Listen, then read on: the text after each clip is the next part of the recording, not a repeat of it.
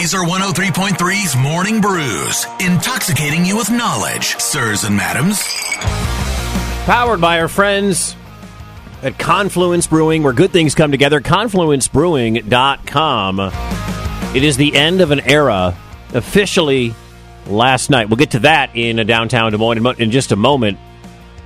But we got to talk about this. All right, so Heather is off this week. She'll be back on Monday next week. She's the TikTok person. You know me. I'm not a TikTok person. I don't have TikTok. I'm aware of TikTok. I think I've watched three videos on TikTok that I actually enjoy.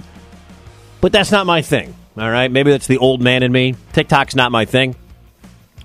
But I do know there are a bunch of dumb TikTok challenges and dumb TikTok trends. We may have found the dumbest one of them all. You know, you thought Tide Pods was dumb. There is a new TikTok trend that is called boat jumping. Have you heard of this? Don't do this. Tell your kids not to do this. If you're a boat owner, don't let anybody do this off your boat. Literally, what you do is get the boat moving at a high rate of speed, and then you jump into the water. Four people have died from this. Don't. I am in fa- I'm not a fan of canceling everything and banning everything. But dude, the faster we ban TikTok, the faster we end these stupid challenges where people are literally breaking their necks to go viral. Literally, you hit, you know how hard it is. If you're a boat person, you've been on the water, you know how hard that water is. And if you're moving at a high rate of speed, what do you think's going to happen when you jump in? There have been four drownings, broken necks. This is a thing. Don't let your friends do this. Don't you even try it.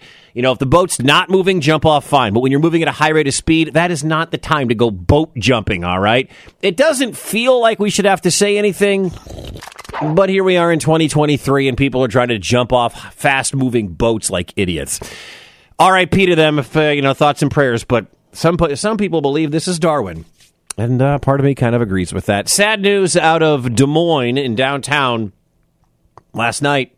It was the end of an era the Gaslamp has officially closed its doors. Celebratory and sad all at the same time. A big hole is going to be need to be filled. Everyone that's been a part of this, I'm so thankful of. It means a lot. Yeah, and if the camera's on later, I'll definitely be crying about it. When places like Gaslamp began to open, it became a brotherhood and a sisterhood of, of live music and entertainment that is unparalleled in the Midwest, in my opinion. It's a place to be at peace and just enjoy the day.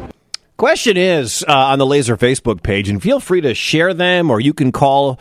Uh, what is your Gaslamp memory? Been around for 14 years, one of the biggest cogs in the music scene, the local music scene around here in Des Moines. And you just see, I mean, I, I was watching that video there from our friends over at KCCI.